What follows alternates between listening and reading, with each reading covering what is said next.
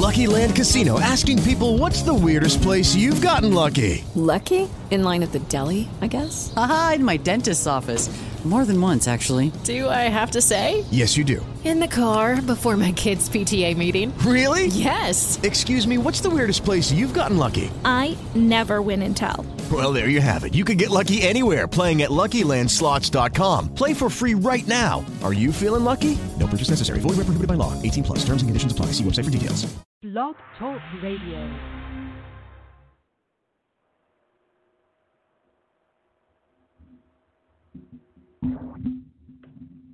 am have additional household. Say It Radio. I'm Miss Sandy, and it's Friday. It is 9/11. Remember 9/11? The planes crashed into the towers 19 years ago. Celebrating life every day. This is going to be a great, awesome show. Y'all are having some technical difficulties starting my intro music. Here, here we go. Yeah. Move it. Alright.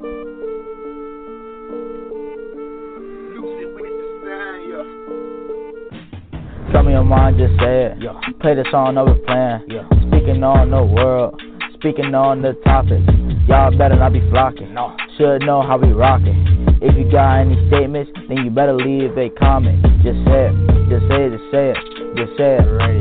Just say it, just say it, just say it, just say it. Just say it, just say it, just say it, just say it. Radio. Just say it, just say it, just say it, just say it. Radio.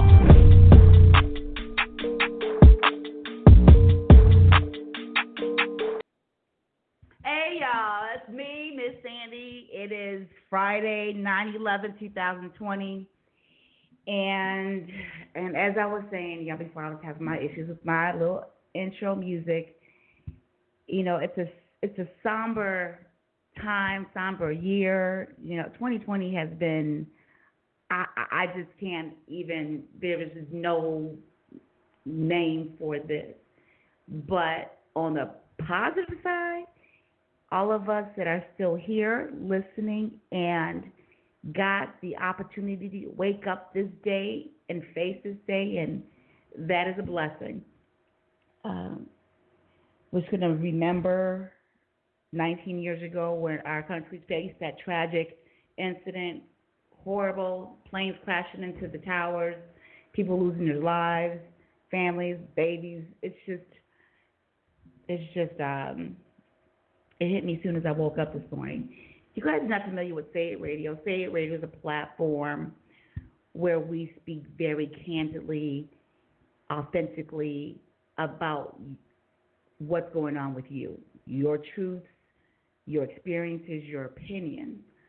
For the simple fact, our world, our country, is not made up of the same type of people.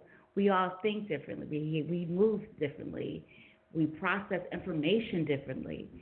And in order for us to really reach real solutions, we got to learn to start having the conversations, those hard conversations that you know, pisses us off sometimes. But if we sit down and start to learn to receive and understand someone else's perspective, point of view, not that you have to agree with it. That's not the premise.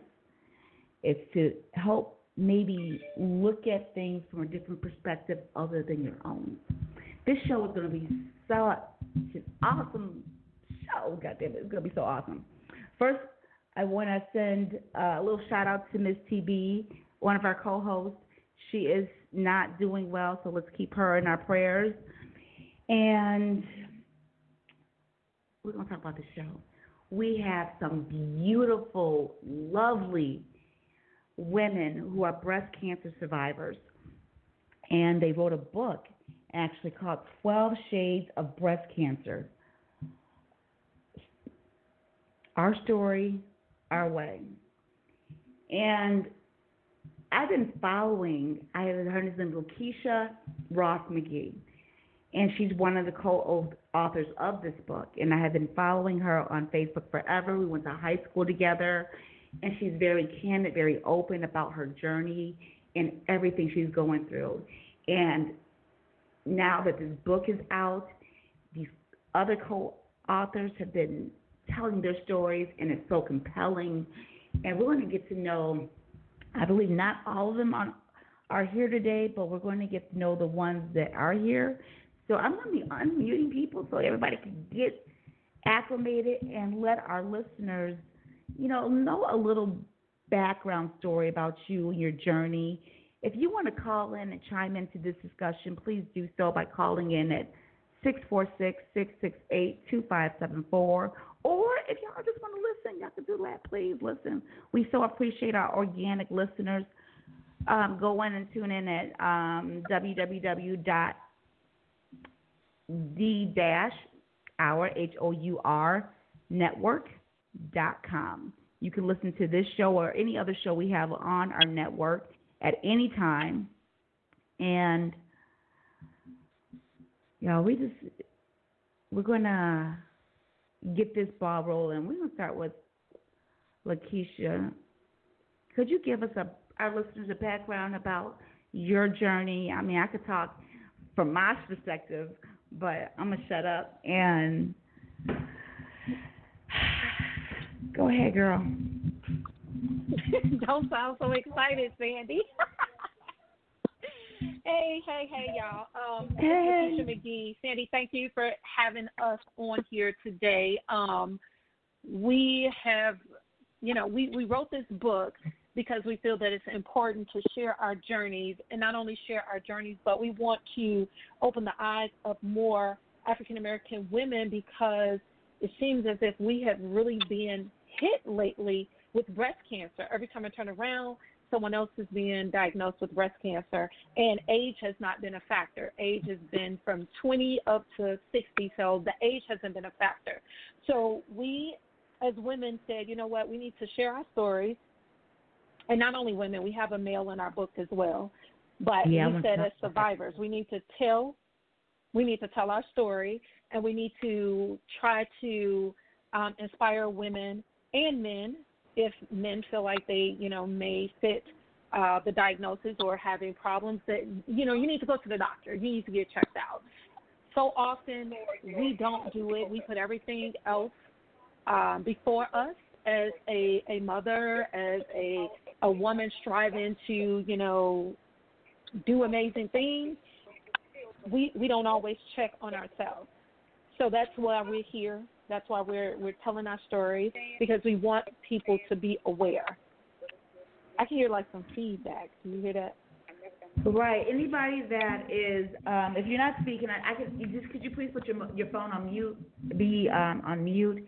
And I have some questions. I want. I want everyone to answer and tell their personal stories. So, Keisha, I'm going to start with you. You know, as you know, we went. Well, we went to high school, and um, you know with social media how you get reconnected with people you haven't seen in forever and and the glimpse I got because remember I remember seeing her in the hallways in, in high school and just and everything and just to see how beautiful she is today and and and then get a glimpse of your story and some some of the things you've shared on your personal Facebook page of could you walk us down that story of when you were diagnosed and what was when you got that I, you know, this I can't even imagine getting that that um I can't even receiving those words.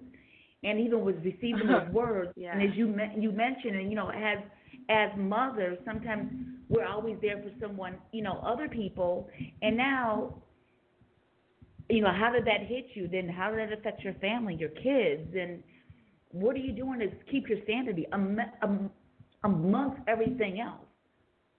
Share those cheat codes. Um, and that's the same thing I want from the rest of the ladies, please. So um, I found out um, November seventh, twenty eighteen, and um, I, I, I honestly, Sandy, I, I kind of knew because I was having um, my my nipples were bleeding, one of my nipples, and I had these lumps in my breast that honestly I, I remember having vividly in like 2015, even though I was getting my mammograms um, every year like I was supposed to, and they were coming back clean, quote unquote. Um, this lump was still there. So I did a little research on my own, and it said, hey, either you're nursing mom, which I was so over that, um, or you have an infection, or you have breast cancer. The infection or breast cancer, either way, it said that I was going to have to have some type of treatment and surgery. So I was kind of prepared for something. Um, so it was the summer. I was in Chicago. You know, I live in LA now, and um I used to come home for the summers in Chicago, and I was like, oh, I'm gonna have to wait until after summertime shy before I can go to the doctor. I'm just being honest. Before I can go and get checked out because you know I was home, and in the summertime in Chicago, you know, it's the best. You having a ball. I hate when you do that. Um, yeah. So I, I put it off. Is what I'm getting to. Is that I kept putting it off and putting it off, and I believe if I would have went to the doctor sooner, my breast cancer would not have spread because by the time I went to the doctor and by the time I had the biopsy, I had three lumps in my breast. So it had um, began to spread throughout the whole breast. So um, once I got home, I did indeed make those appointments. I went to the doctor. Um, they said, hey, we need to send you to an oncologist. We need to do a biopsy, et cetera, et cetera. Biopsy came back. It said it was positive. You know, I had breast cancer. They did diagnose me with one thing, and then it came back to be more serious than what they said initially. And, um, you know, the rest was kind of history. They, you know, it came and they wanted to keep going um, rapidly. Once you get diagnosed with breast cancer, it's a rapid process. It's like bam, bam, bam. We want to do this. We want to do that. And um, I had to slow it down for a minute. Um, I was diagnosed in November. They wanted to do surgery like in December, and I was like, nah, I need a little more time for a, a couple of reasons. And I wind up having surgery in January where I had a double mastectomy. Um, and I started reconstruction in February, and I started chemo in March.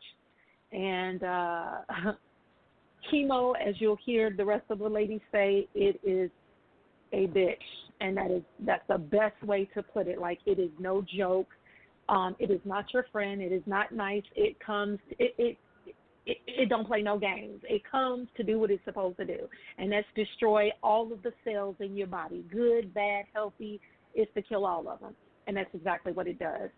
So to be on this end today and to be healthy um, and to be able to talk about this and to look back on that journey and have bonded and made some great friends and now have completed a book and started a nonprofit and still kept my sanity, still was able to be a mom, even in the midst of being extremely sick, um, still kept my faith, still smiled, still did all of these things. I'm grateful. I'm humbled. um, yeah.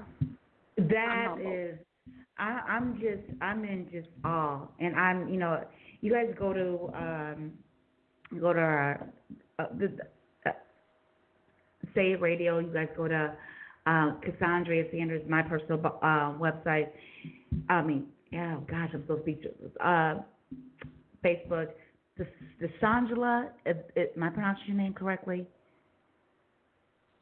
Yes, you are, Deshangela. Deshangela.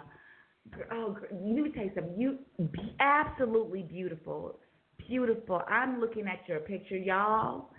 And in the picture that she has that we posted in our promo, she's strictly all bald. Just be, I mean, beautiful. My question Thank I you. have, oh, just my question I have to you, a, when did you get diagnosed, and how did you get past your ah! moment and still be able to, you know, do what you're doing right now? Or uh, Um, does that moment come and go? And how do how do you well, how do you do it?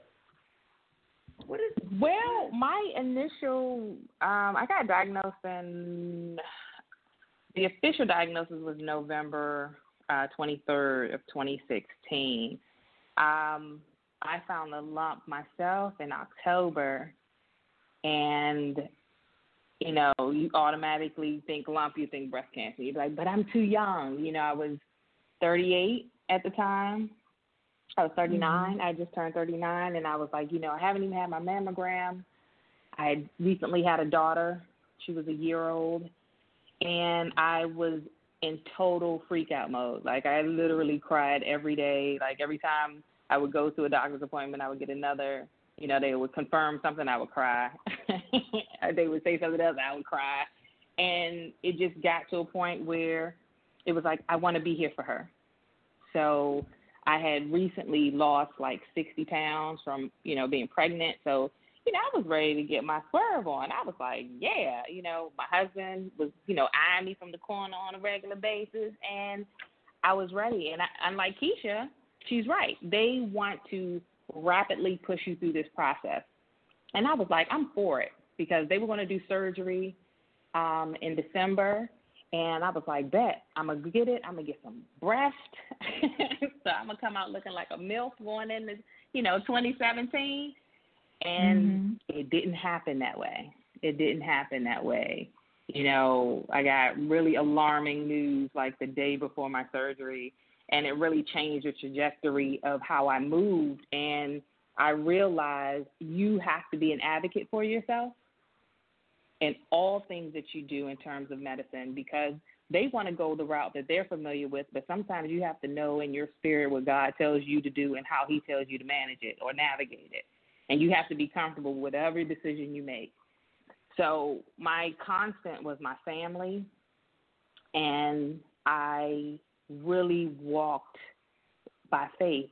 You know, I, I understand what that meant. I, I understood and understand what that meant and means to walk by faith and not by sight. Because everything I was seeing was like, why did you make this decision? Why are you delaying it? You know, and it it just wasn't in my spirit to do anything different. But today, you know, I'm here and I'm like, well, God, look, I held you to everything you said you were, and you sh- you didn't disappoint. Mm-hmm. Wow, that's awesome. You know, I'm I'm thinking we're gonna um, I'm gonna get with you, uh, Keisha, to get your information. We're gonna put it on our website, and so that way, that's another um, channel that people can you know, get your book and learn more about your stories. And let me ask you one thing. Y'all, y'all got several things in common, but the whole delay thing, I'm a wait.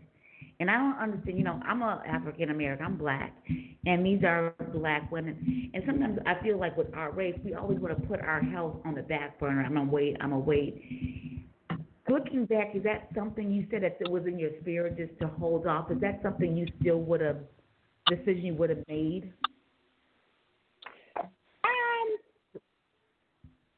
Um, absolutely. So here's my here here's my dilemma. So I'm the one in the book who I I found out the day before my surgery I was pregnant. Mm-hmm. So they told me that I had two choices. The first choice was I terminate and start treatment, or I delay treatment and keep my pregnancy. And to me, there was no decision. There was there was no decision for me. You know, everything mm-hmm. that me and my husband went through with infertility for seven years to have the first kid, and then when I got diagnosed, I was like, well, I guess we won't have a second. And to know that God gave me this baby, the only God was gonna have to take me and this baby because I wasn't gonna do it. But I felt so selfish because I had a child there that needed me. And so that was pretty much my quandary. And most of the story, I you know, I talk a lot about the dilemmas and the dichotomy of just all of the ebbs and flows of. I mean, total. You talk about total freak out. I mean, I really wanted it to be one of those things where I said, "Mom, tell me what to do. You know, tell me what to do so I don't have to shoulder if something goes the wrong way." Mm-hmm. And it just doesn't work out that way. So otherwise, I wouldn't have delayed it. Man, self reflection is real. Kenya. Hmm. How are you? You, eh, I, I, I, I'm just. If I feel like I'm, I'm stuttering. I'm just. I'm reflecting on all the stories and replaying things back and back and forth. If listeners, if you do want to chime in and join the conversation, please do so by calling at 646-668-2574. We're about to hear Kenya and get a into the woman she is and I want to hear about who you were before this diagnosis and and how it transformed you, good, bad, indifferent, just that you know that that space. What does that feel like? Um, when I got my diagnosis, um, it was in um, December of 2018. Um, uh, when my doctor told me, I felt like a football that had been deflated. Um, I was numb. I was staring at the wall. I heard my doctor talking, my sister's talking to me, but I was in another world. And um, for me, I had previously been in the house for over a year because I was um, being treated for PTSD. So I was afraid to leave the house.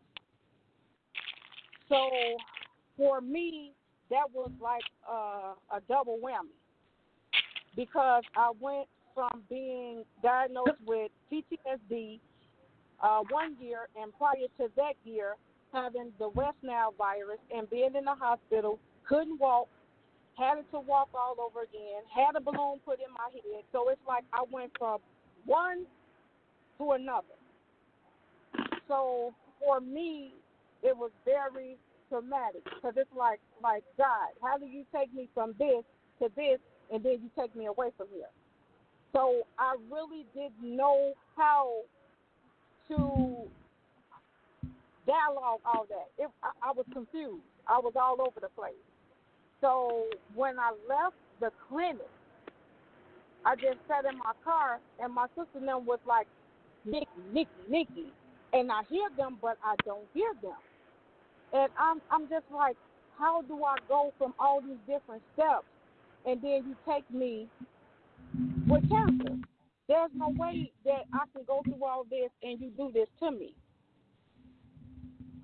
So I I went through seeing my grandmother go through cancer, and it took her from October of 2012 to February 25th to 2013. So it took her in a four month span. So I'm thinking in my mind, like, oh my God, is it going to do me like that? So I was I was really messed up.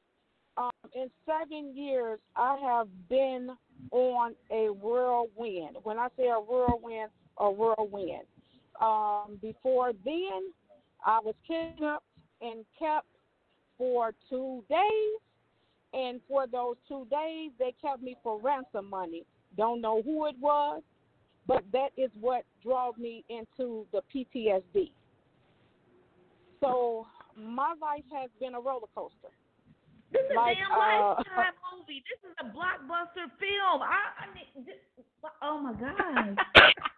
Yeah, it's like that. My life has been on a cruise ship uh, with literally no destination.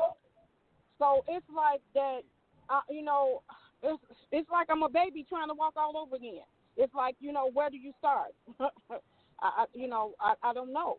I'm I'm still in the PTS mode. I'm still in the depression mode. I'm still worried about is the cancer gone. Um, I'm going through this with my oncologist, fighting back and forth with him. So it's like I, I just I just don't know. You know, y'all have to pray for me because I, I I'm not doing good. I'm not doing good at all.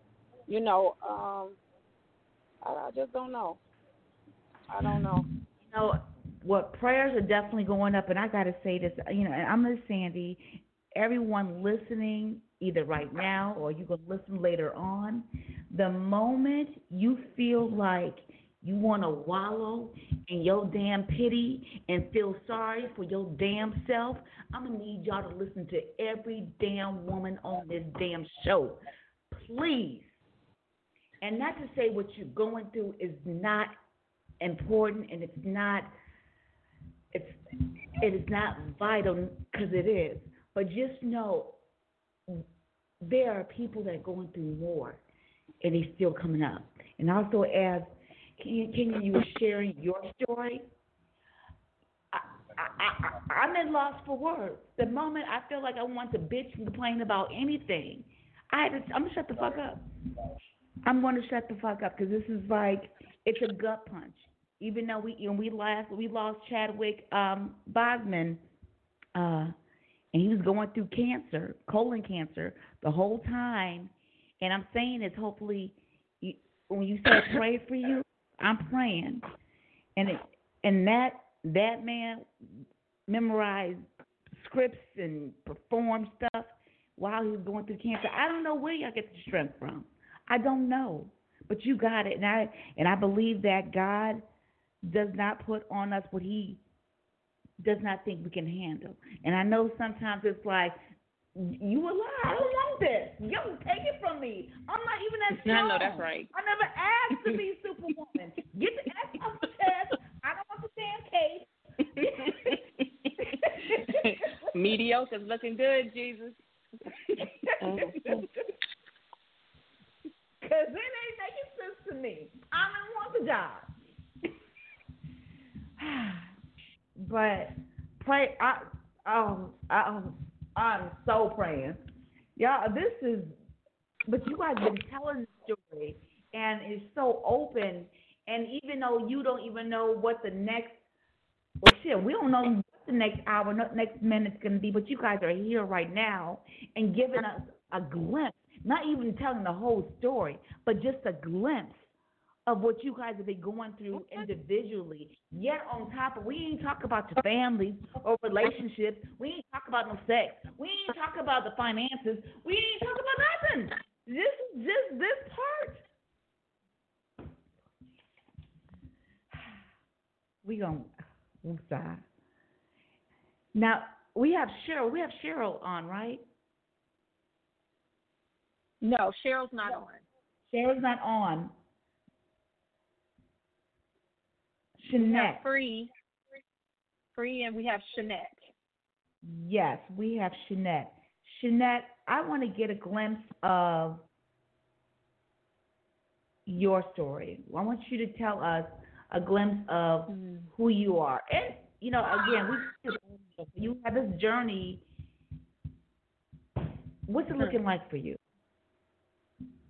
Um, for me, my my journey with breast cancer started in October of 2012. I was 33 at the time.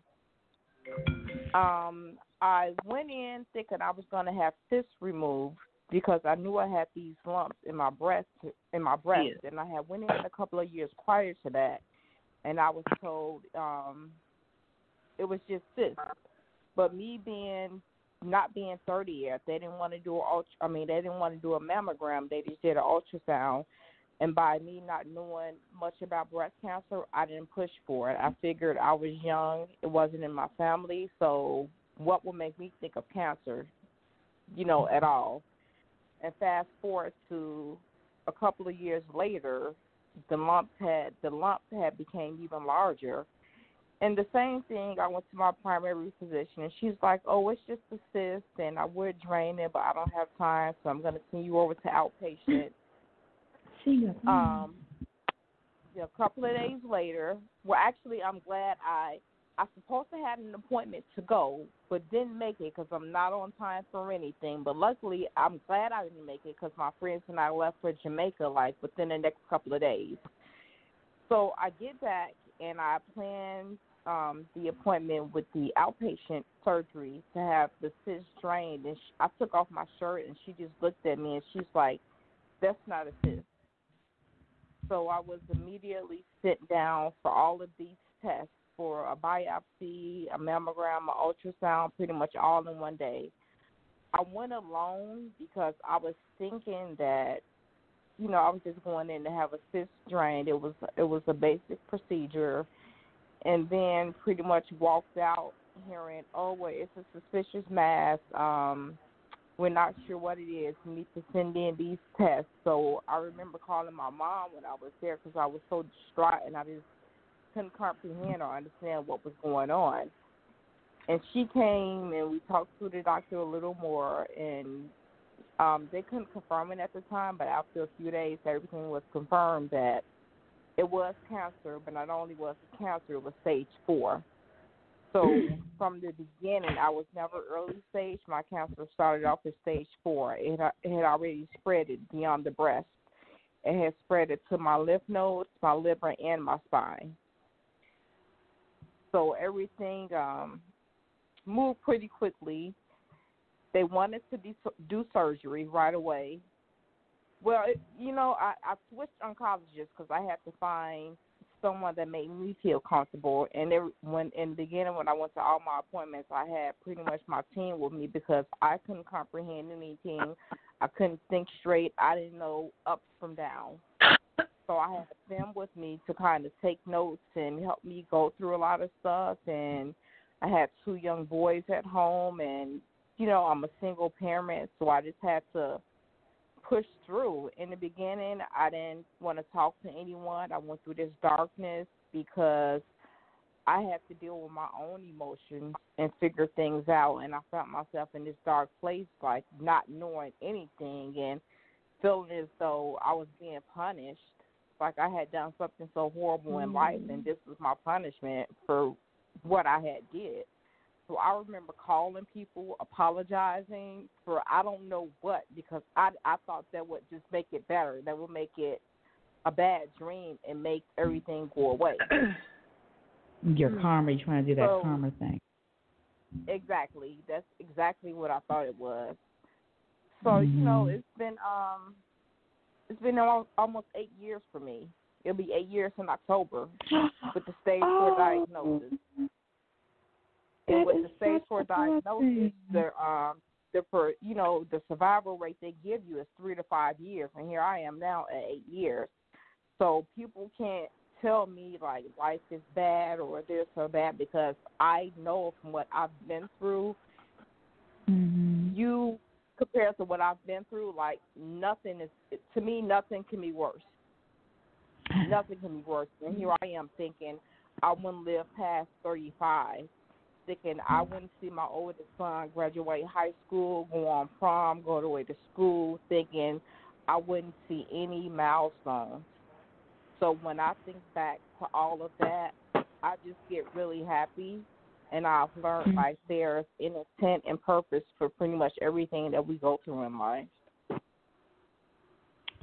How do you handle like when you see people, even your kids or something, they feel like they're complaining or or do they or do they not complain around you? I'm like, and that's something I want to ask you guys because sometimes, you know, um, you know, our kids and our you know our loved ones. I don't know nothing about marriage, you know, or anything like that. Our husbands, but you know, they go through their their grieving parts too. They probably don't communicate it as much because they know their mom or their daughter or sister's really taking it in. So I can't complain to her because, you know, she gonna cuss me out because I ain't going through nothing really. So how how would you you handle that?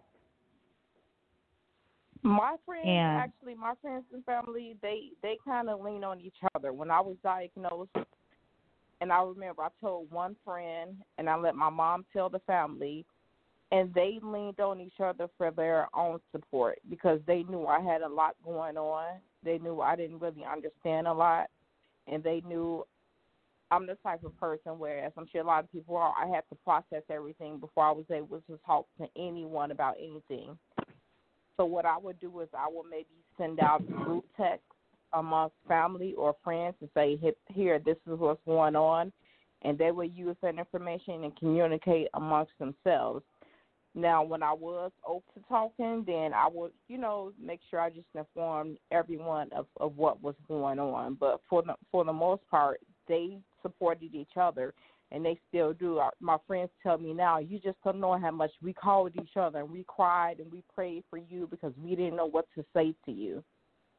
Mhm. So, in a sense, they became stronger by watching me go through what I went through. We have freedom. Wow. And I, Hello? y'all, I'm yeah, y'all. If I'm I'm stuttering because this is like I feel like I'm in a surreal, a really surreal space right now. I'm Miss Sandy. You want to try, you know, call and join the conversation. just call in 646-668-2574. We are talking to the co-authors of 12 Shades of Breast Cancer, Our Story, Our Way. And they've been giving us a glimpse of of them and their journey from the moment before, during the first diagnosis, and how they're maintaining and happening to even be here. And I'm so grateful that you guys took the time to come on the show. Uh, Freedom, could you tell us a glimpse of you, about you and what that looks like and what that feels like right now? Um, me, I was diagnosed twice breast cancer. Can you all hear me? He said I twice. I don't say, ooh. Oh, gosh, yeah. Yeah, 35, and uh, when I went at 35, I was a hypochondriac. So I actually went to the ER for a migraine and asked the doctor for a mammogram. And he looked at me like I had lost my mind. And he's like, You're 35 years old, you're healthy, and uh, all your vitals are good. So you can, at 40, you can come back and get a mammogram. I'm like, no, I, I, I want you to schedule me for one. It was just my gut instinct was telling me something. I did the breast exam. I had no lump, but something wasn't right. And I finally convinced him to schedule me for a mammogram. And it was a few months later, and lo and behold, I did have breast cancer. I get a call under private. The doctor like, I'm so sorry I didn't listen to you. So I, I encourage women to be an advocate for your health. Um, he was asking me if my mom or my grandmother had it, and I said no. So he like, you have no cancer, so you don't need to test. But I told him I had aunts who had breast cancer, and that's what made him give me um, a mammogram. When I got the call, uh, the doctor was nervous, and she told me, "You have breast cancer." I'm like, okay, so what you gonna do about it? I don't know what attitude I had back then. So I'm trying to encourage. I'm like, it's gonna be okay. it's gonna be okay. Um, that first time, that's when pain free. Uh, I'm like, I'm gonna do this. I can take. I can do this. And I went to a support group, and that was fine. What hit me was the second time. I passed the 10 year mark. That 11th year, I found a lump under my arm, the same side that I had the and an me They have somebody put their phone on mute. I'm sorry. Freedom. Uh-huh. Not person background noise. Go ahead. uh, um, the cancer had come back on the same side. So that hit me. That time I cried because I'm like, okay, I passed the 10 year mark, the 11 year mark. I have nothing. But that hit me with a ton of bricks. And then they told me I would have to go through chemo. I always associate chemo with death for some reason.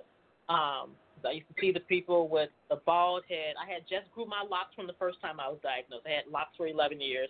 Like, you're to lose your hair. And um, I thought it was I had four rounds of chemo. The third one, I thought I was to die. I was in the bathroom and to my feet. Had crawled from the bathroom to another room to call my sister to tell her to come back to the house. She only been gone for ten minutes to around the corner, and I I I was in that much. It was excruciating. The chemo turned my tongue brown. I mean black. I was ten shades darker. My feet were cracked, and I used to get shots to increase the blood, um, the red blood cells and white blood cells. I cried Mhm. every single day and told the doctors not to give me any more shots. I cannot do this anymore. Um, it, it You was to give up? What was I- it? What was I- it about? I, I I I wanted to give up. I, I really did. I was um I lived in LA and my family lived in Chicago and Arkansas. So my sister came, she took off work for three months and my mom took off for one month and it, there's too much going back and forth. So they wanted me to um come with them. I'm like, No, I can do this, I can do this until I couldn't do it no more. So I moved with them when I couldn't do it anymore in January. In February, my 29 year old daughter was diagnosed with breast cancer. So, so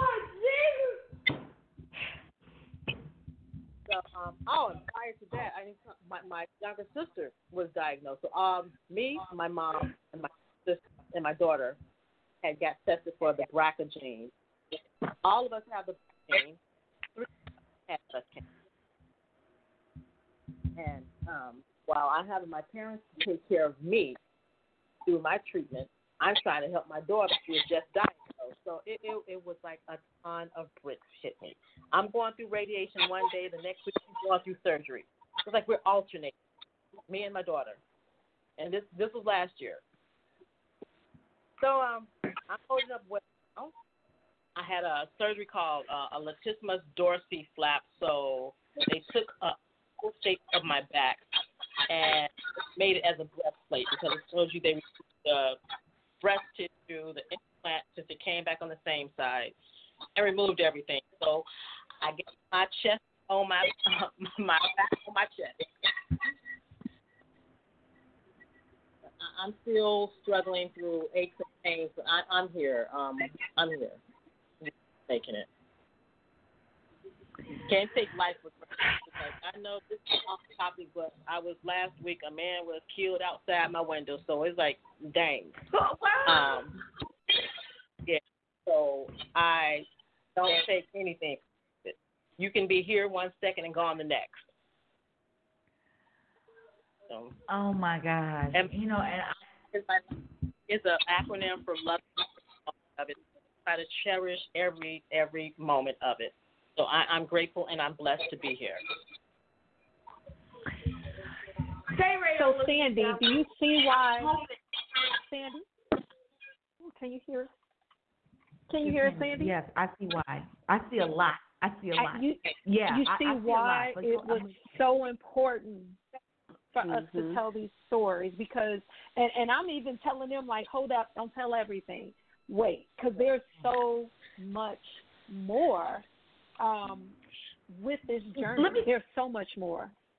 the journey that you guys are going through, it's it, y'all gonna be writing books and telling stories. Y'all gonna get movie deals forever because you haven't even tapped in. I mean, y'all gave us glimpses. I call these glimpses of, of a brief description of who you were before, uh, when you were diagnosed, how to take it, the stuff you're going through right now. This is only about the health issue. We ain't talking about the mental. We ain't talking about the heart. We ain't talking about the like friendships. We ain't talk about sex. We don't even talk about those other aspects. There's bills. There's, there's- how do you Mm, absolutely. and still look as fabulous as y'all fucking do? That is like what? Absolutely. Absolutely. Absolutely. And like those are those are these are chapters and books y'all have yet to write because that whole relationship, those of y'all that are married or not, for saying you want it, you know that relationship is gonna take a whole lot of damn work because he's another, it's another emotional being you have to try to Yeah. coincide and live with. Yeah. That's a whole mm-hmm. other book. It truly is, and and you haven't even you haven't heard Tanya's story yet. Tanya, girl. Y'all, Hi. Sandy. yes, girl. Ooh. Don't mind me. Don't mind me. Well- please give us your glimpse. Yeah. Yeah. Well, my my story. Um, I I was working, and I just so happened to um, 2011. I just so happened to I was working part time, and when I um they I lost my job, so my benefits were ending at the end of July. So you know I'm like, oh my God, I have a a, a small child. I'm like, let me go get all I all our uh, go to the doctor's, let's go to the dentist, let's get all these. I was 41. Let's go. Let me get a mammogram, like my first mammogram. So I'm making all of these appointments because I knew that my benefits would be ending. And so I Mhm. went to the doctor and I, you know, went and got my mammogram, my first mammogram, 41 years old. And so I go in and, you know, I'm just thinking I'm just doing a regular routine, something I think I'm supposed to do. And so I go in, I get my mammogram, and I think everything's fine. I get a call back from the doctor's office, and they're like, "Uh, we need you to come back and get um, an ultrasound." So in my mind, I'm like, "Oh, okay, well, this is just routine. It's, I'm not going to worry about it. I'm okay. I'll be okay." In my mind, I had to psych myself up to make sure no, I'm okay. I always try to think positive. And then Mhm. they called me back again and asked me to have a biopsy. So I'm still trying to stay positive. I'm still oh, I'm it's, I'm going to be okay. I remember the day sitting in my um, family room, sitting on the couch watching TV, and I get this phone call, and they tell me that I have stage zero DCIS cancer, breast cancer. And I just sat there on the phone because the way that the doctor told me was so insensitive. I just, I mean, it was like she was just like, "Oh yeah, you just have DCIS, breast cancer, stage zero. And I'm sitting there like, what did she say? You know, this is my very first mammogram. Not that was the last thing that I thought. And so I'm sitting there for about an hour just I'm trying to I'm trying to go online, trying to figure out what does this mean. You know, I didn't know what it meant. And I I sat there. I didn't tell anybody for about a week. So I dealt with this for by myself. I mean, I cried, I boo-hooed, I I, I I didn't know what to think. I didn't know how to feel because I didn't want to tell my family until I understood it myself. And I remember, um, and this was 2011, October 2nd, when I finally got um, the diagnosis. And on September 6th, which was my mother's birthday, I knew my family was going to get together. So that's when I kind of told my family. And so as I started going through the um, to going back to the doctor and they of course like like all the other ladies said they want you to immediately you know you have to immediately you need to make arrangements now and by my daughter being in third grade she had standardized tests so i was like oh my god i can't do this yet and i also wanted to do some type of uh, holistic approaches to to it. My family wasn't happy about it but i had to do what i wanted to do with my journey. And that's one of the things that all the ladies talk about doing it their way you know, I didn't let the doctors dictate what I did. I didn't let my family dictate how I wanted to do it. I didn't let anybody dictate how I wanted to do it. I did it the way I needed to do it because I felt like if I didn't try the all natural way, that we have a lot of background noise. Please mute your phones, ladies. Hold on one second. Mute your phones. Please mute your phones, and I'm I don't want to mute I don't know all you know everybody's number, and I just want to mute. I want to keep in control. Yeah. Unmute yourself when you're when you're not talking, but if no, when you're talking, if you're not talking, mute yourself.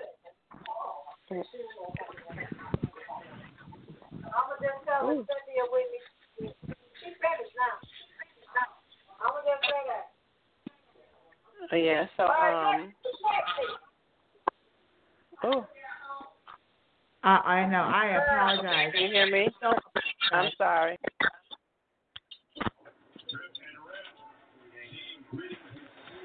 Okay. Okay. Can you hear me okay? Much we had better. some technical difficulties at that moment. Yeah, we got the echo in the back. Yeah. But we're gonna go through. You know, we're gonna go ahead and carry through this, echo or no echo, because this is what life is about. It's important for you to get your message out there so it can be received, and and all those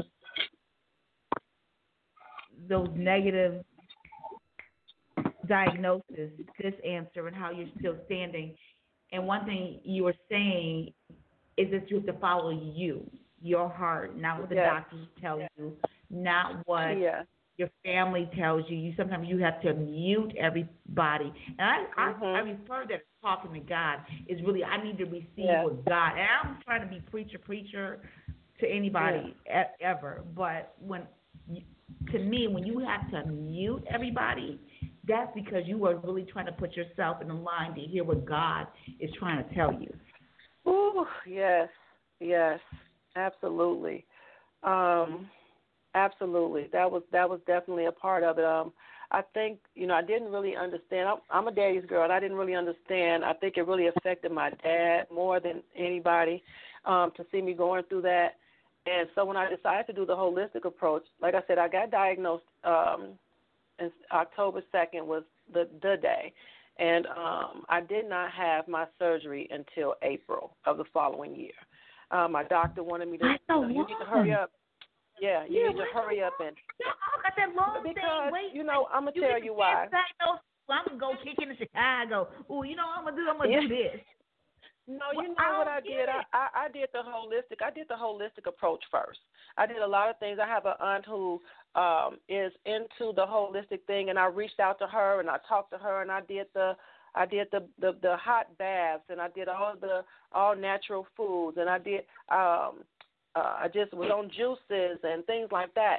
And then at the same time, because I had a young child who was going into who was in third grade, and third grade in Chicago, when you're in Chicago public schools, that's a benchmark grade. And and I and I I needed to wait until my daughter because I knew that at the t- I knew that there would be a lot of things that I wouldn't be able to do.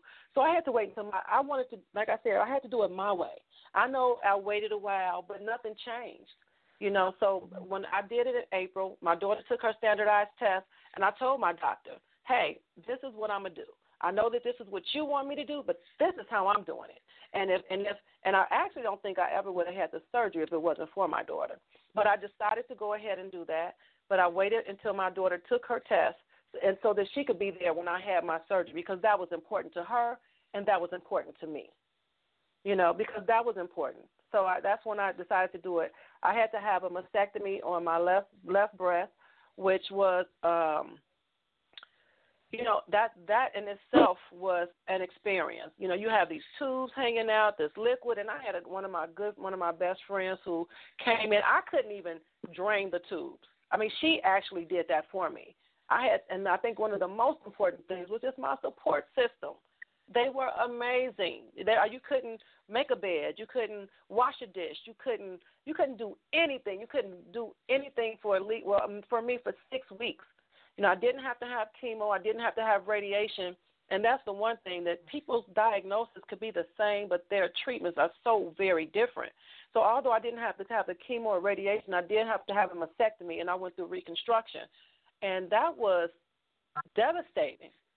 You know, people don't understand what you go through. And I don't think anybody could ever understand unless you have gone through this. I don't think anybody could understand how you feel. And as a woman, people have to understand your breasts don't define you.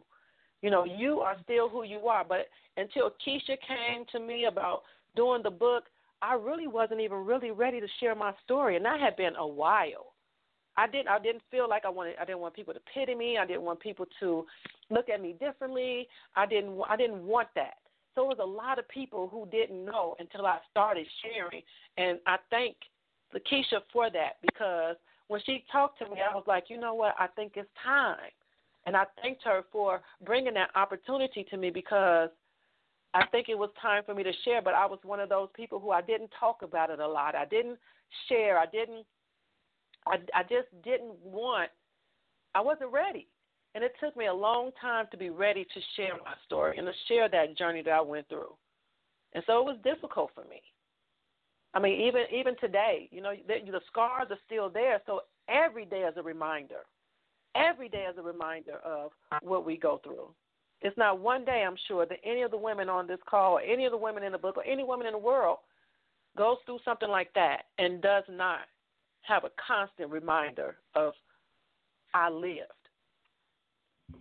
You know, it's, it's a lot.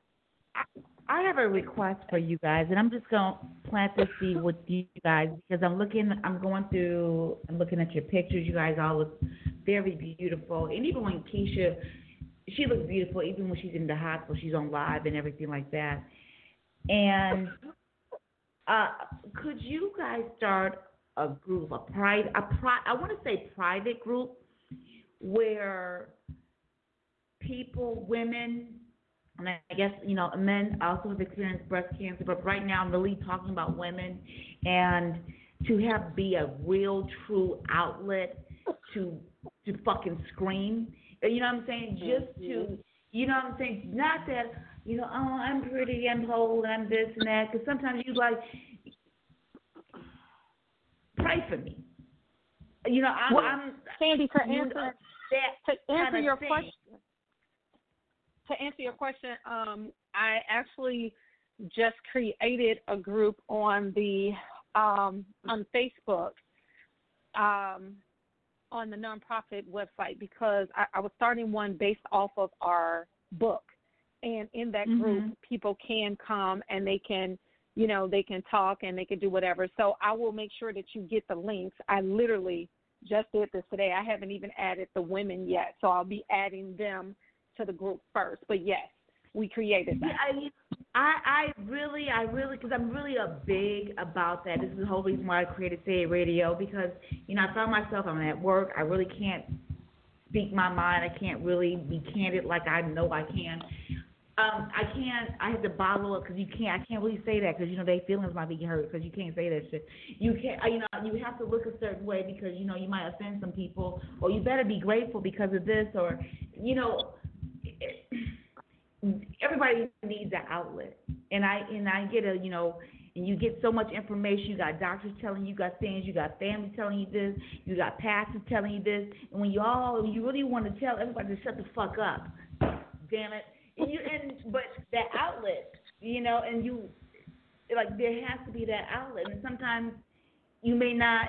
You guys are blessed to have family and friends that can hold you down, where you can have that that, uh, as I said, that ah moment and some people don't. Some people don't. They don't have no one to help them take them to to chemo. They got to and that's my that was I'm sorry.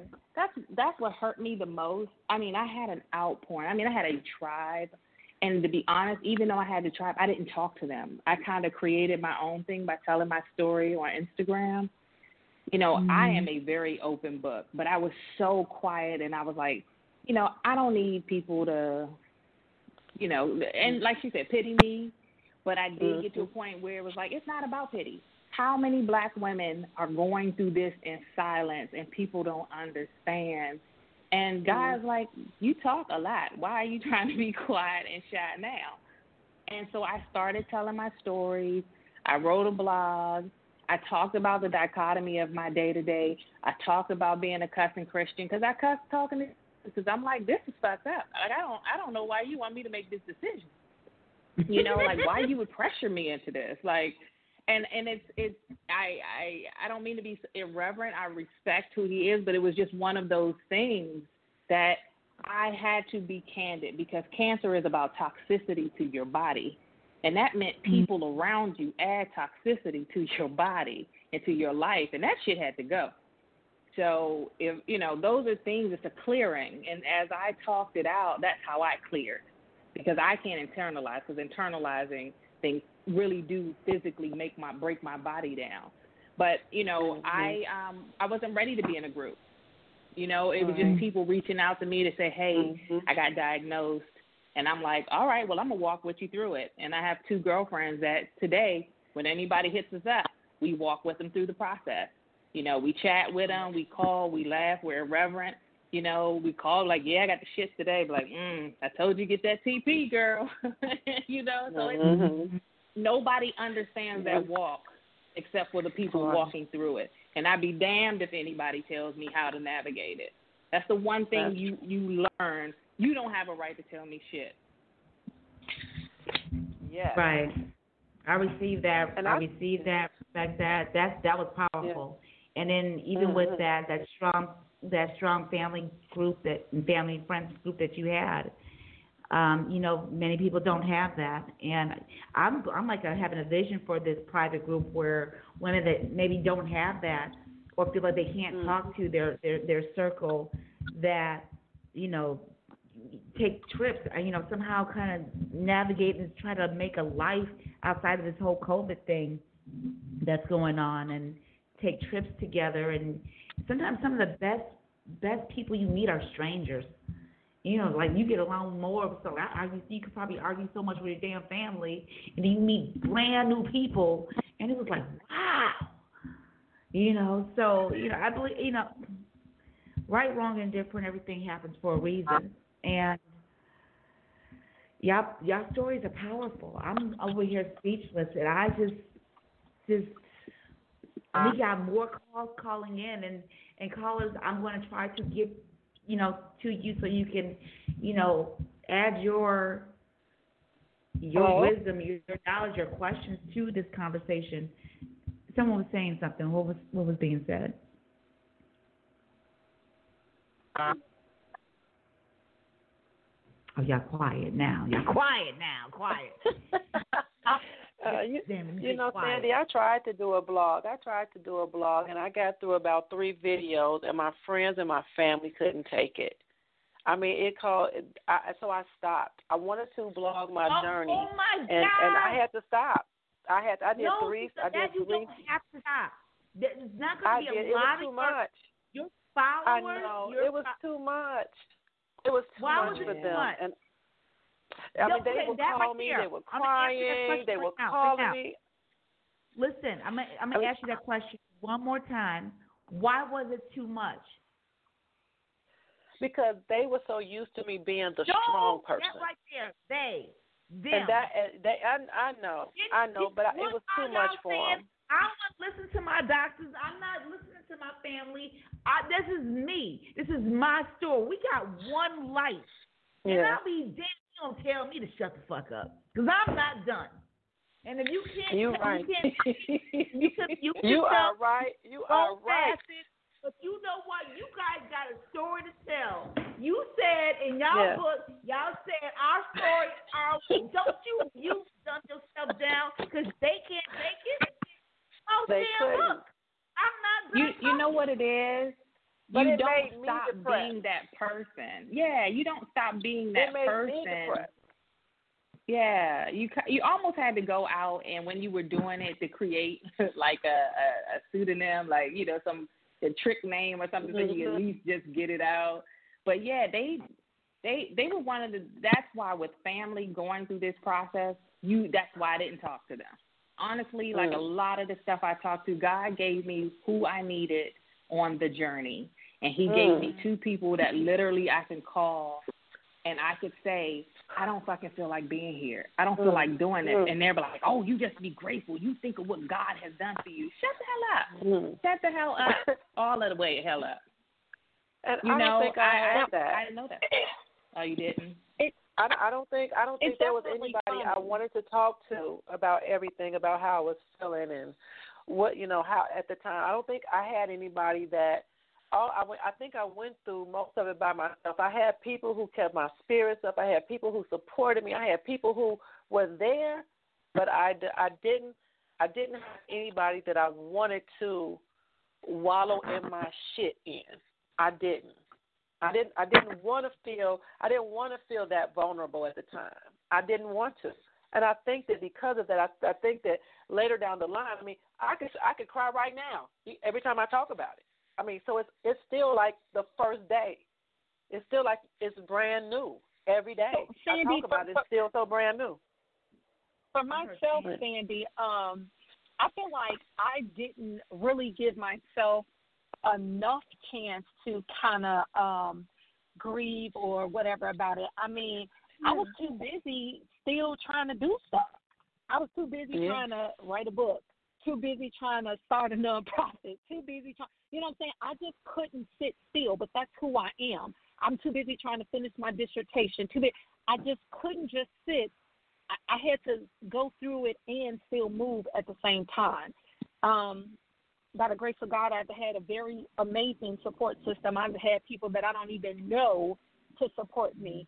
So I know it was nothing but God, but He kept me so well. Yes, there were plenty of days that I felt like crap. There was, but I still would get on Facebook smiling and and telling my story and still saying thank you, God, and thank you to all of those who were supporting me. And it was it was authentic. It was not fake. It was very authentic. Um, some kind of way he just gave me the strength to keep going, to keep moving forward, to keep pushing through it, just plowing my way through and inspiring other people along the way. That wasn't my plan, but that was his will.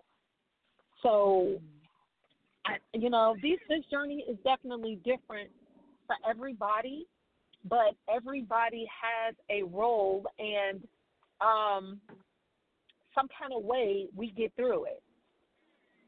Because that's a fact. Because a bitch was tired. I wasn't doing shit during my process for a strong two years. I looked at Keisha. I was like, "You sure you sick?" Yeah, I ain't got Look. it. Yes, yes. Look, between the drugs keeping me from sleeping, I was like, you know what? I could be doing something. I could be making this happen. So in the process, I look, I got my LLC together. I got my nonprofit together. I got, I'm like, why waste time? You know what I'm saying? I mean, why waste time? I got to come up out You of know, this thing ready to say- be back. Say that again. y'all- Because let, the- let me say this. I want because here's the reality. one thing. It just take one thing away from being on Say It Radio, and I love that y'all are on, is that don't y'all shut the fuck up. Do not minimize yourself. Do not. Don't Man, don't. person. And and even if you know people, I don't want to hear that. You need to be grateful. If you piss, if you my let me this brief little story. A friend of mine had a car accident, fell off a bridge, and um, and he said the moment he knew he was still alive was when he felt pain in his legs. He started feeling pain, and um, the the the feelings you feel, the pain, the emotions, the good, the bad, that is an indication that you are still alive. The moment you stop feeling anything, pain, um, happiness, anything, you are walking fucking corpse. So if you are upset, then you say that shit. Because that that upsetness is it's it's gonna it's a brief moment. But acknowledge it. Express that. And I bet you you connect with so many people that are in that space at that moment. And then like, you talking to me. You don't even know me. How you know my story? Now I'm not I don't know your story. I'm just telling mine. but You also be So- surprised at how many people you inspire. I'm Yeah. telling you, you be the one Exactly. Sick, but there are so many other people like, oh my Mhm. God, you have gave me a whole new renewal on life. It's Right. crazy. Right. And even if you got someone that says, you know, oh, I've done doing this, I did this, what you do? Bitch, I use the bathroom, took my ass to the couch. Girl, that's right. That's what I'm talking about.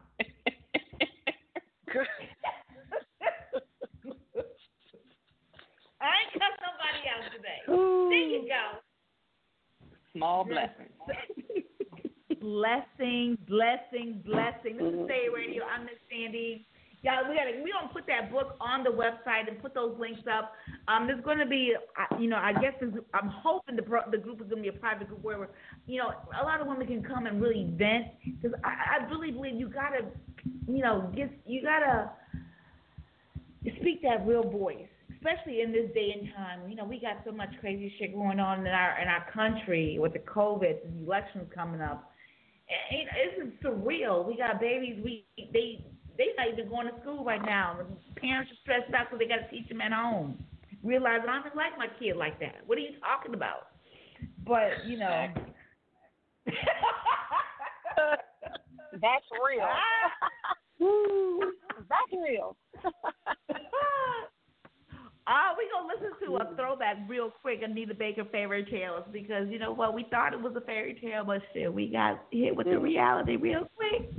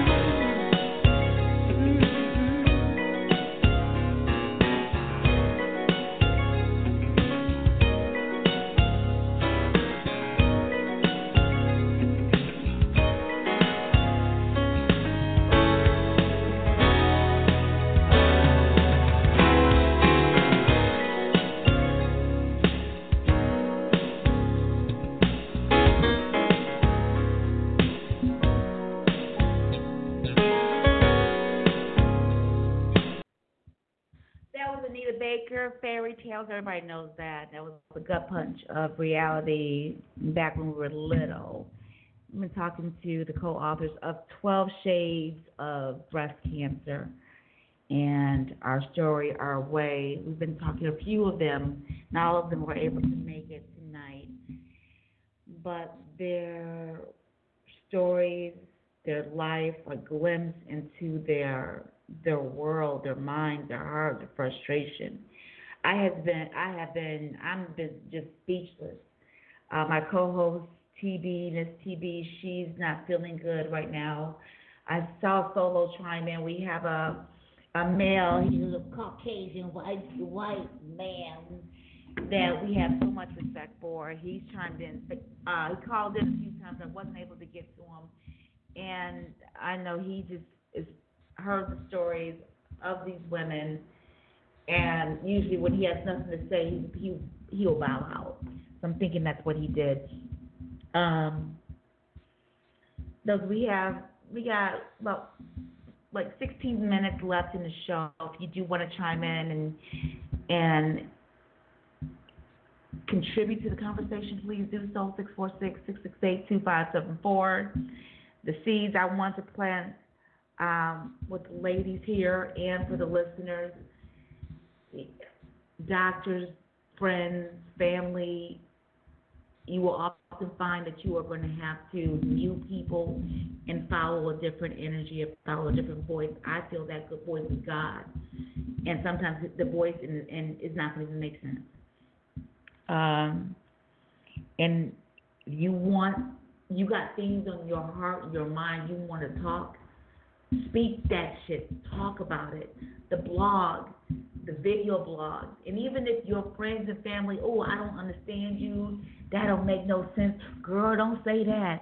They gonna think you crazy. You on there with your hair looking crazy. Don't say that like you. No, no. You, you be you. You be you. And oftentimes you're gonna find the people that you are really gonna connect with. You ain't gonna know. They gonna. You're not gonna know because you're telling your story, and it's like they think you talking about me, but you're motivating me. And like like Keisha said earlier, you tell your story, and you're healing yourself through your your venting, your outlet, but you're healing so many other people too. That's the powerful thing. I see solo, solo. Ah, when you're able to hear the women speak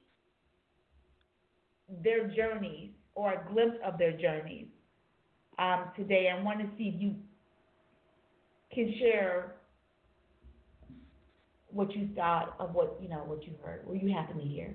What do you think? Yeah, I mean, I was on for the whole damn the whole stick of them talking. I mean, damn, them, them ladies been through a lot of shit. I'm trying to figure out who the hell put the voodoo on them. God damn. like, for real.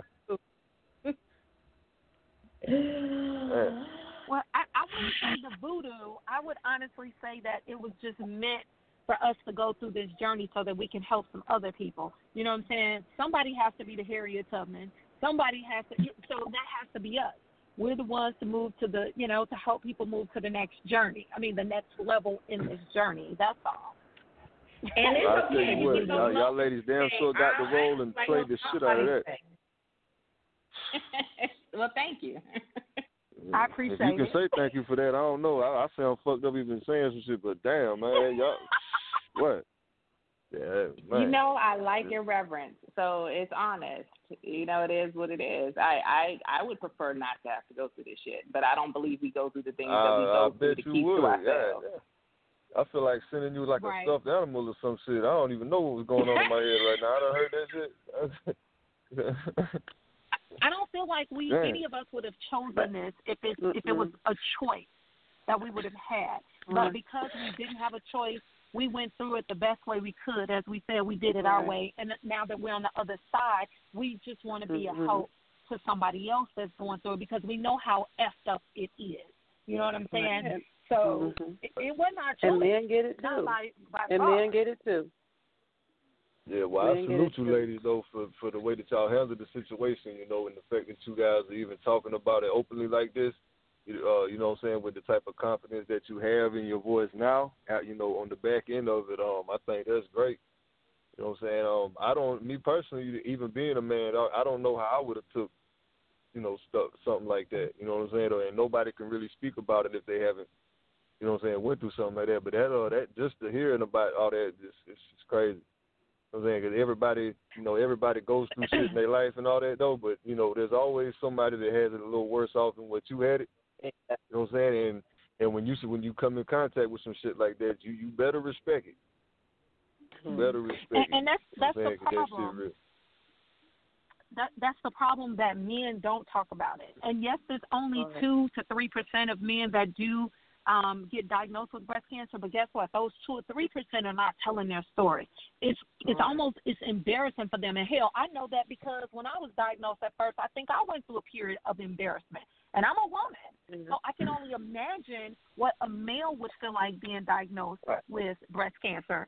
And we do have a guy in our story, um, in our book, and um, yeah, yeah, it's interesting. Damn. Very. I'm glad you guys made it out all there, bro. Like for real though, 'cause that's that's that's some that's a lot of shit, man.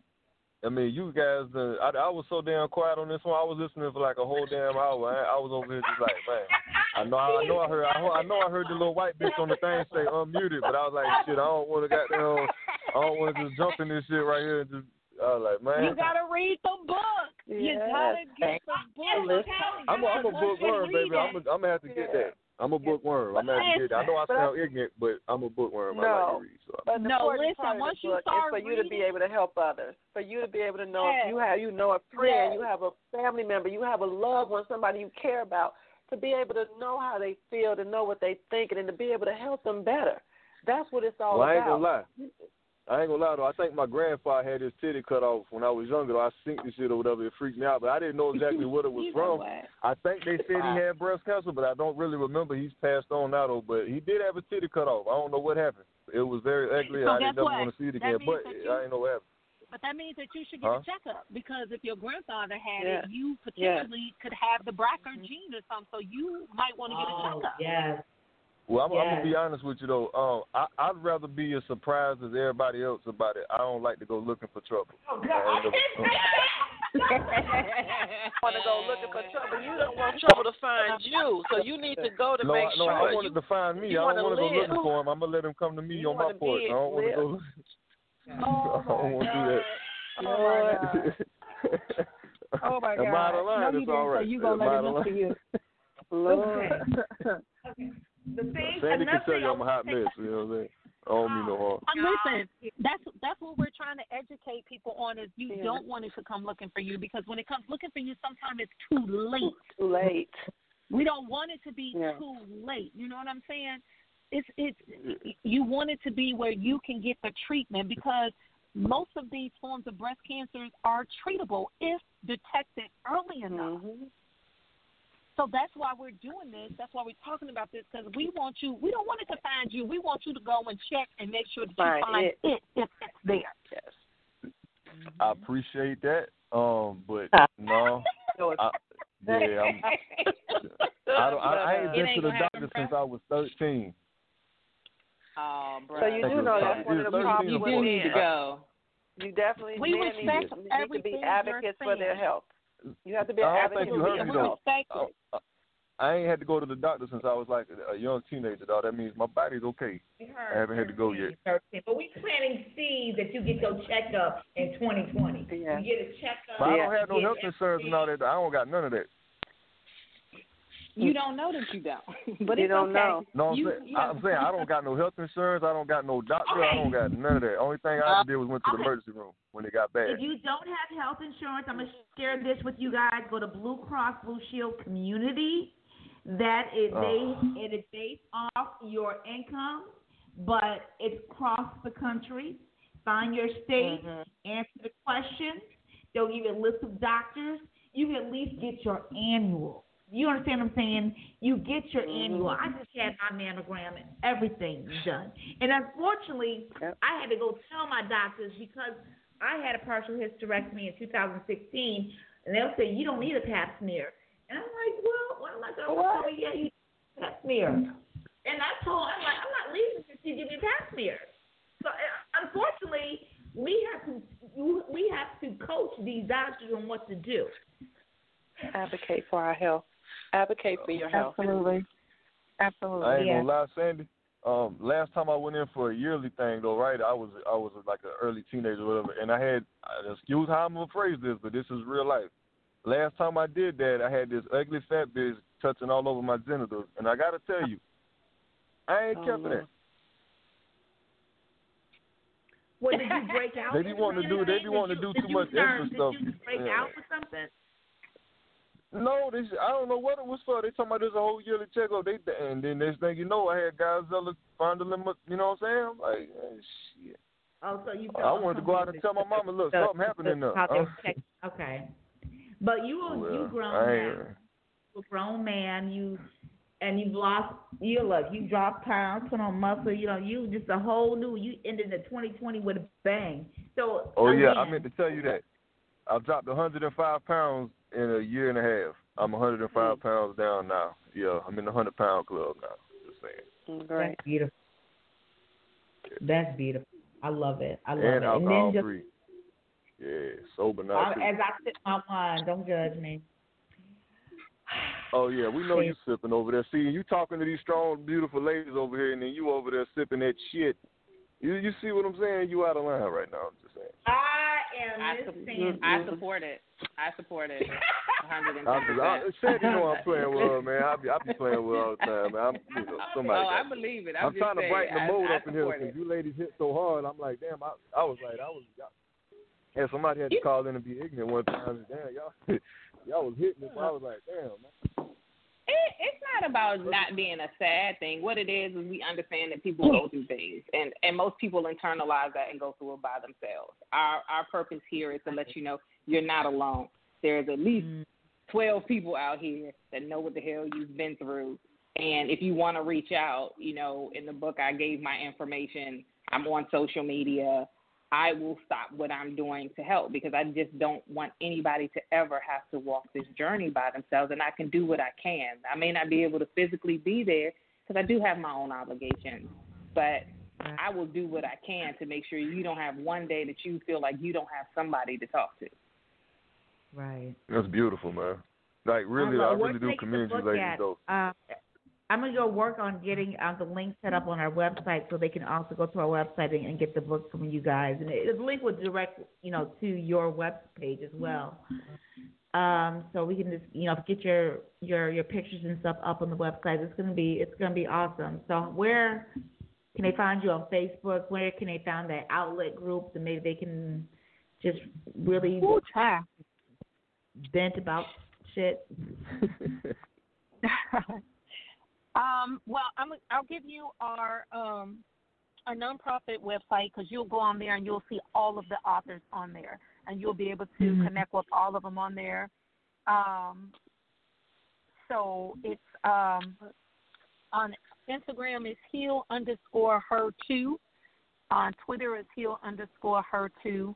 On Facebook it's the Heal Her Two Foundation. The name of our book is Twelve Shades of Breast Cancer. Um, all of the authors are on there. Each week I highlight an author, so you'll you'll be able to catch all of their information if you just go to our website, Heal Her Two Foundation. You'll see all of the authors on there, every last one. Heal her too. Now, what about the man, the male, the one man you guys have on there? Is he um his, his story and everything, and hear her too and him? I didn't do that shit. what Thank you, Sandy. I, I'm sorry. I was thinking about it, but I didn't want to say it. I didn't want to be out of line. So, glad you brought that. What? So you know, I Say you that know, again? I, I said we don't maybe heal her too and him with a S. You know, it, it. I'm so glad you guys are taking this journey, and I'm so glad you guys have gotten the strength to um, be willing to tell your truth. You know, and as, as you said, each story may have similarities, but it's not the same. And sometimes it's so hard to want to vent and because you may feel people that you know you sound ungrateful you sound like you're complaining you sound but that may be your space in this moment. That means that may be your space in that moment. The thing is you own that moment. This is where i'm at today at this moment and that doesn't mean that you're going to be there forever it's not and it's you know to put on a mask in the front i when's the last time y'all went to the mailbox or y'all sat in front of the tv and said best performance in this academy for best bullshitter and when she was really unhappy is when did you get that award? When did y'all get that award? Did you get a direct deposit for that best performance? I'm waiting. Hmm. No.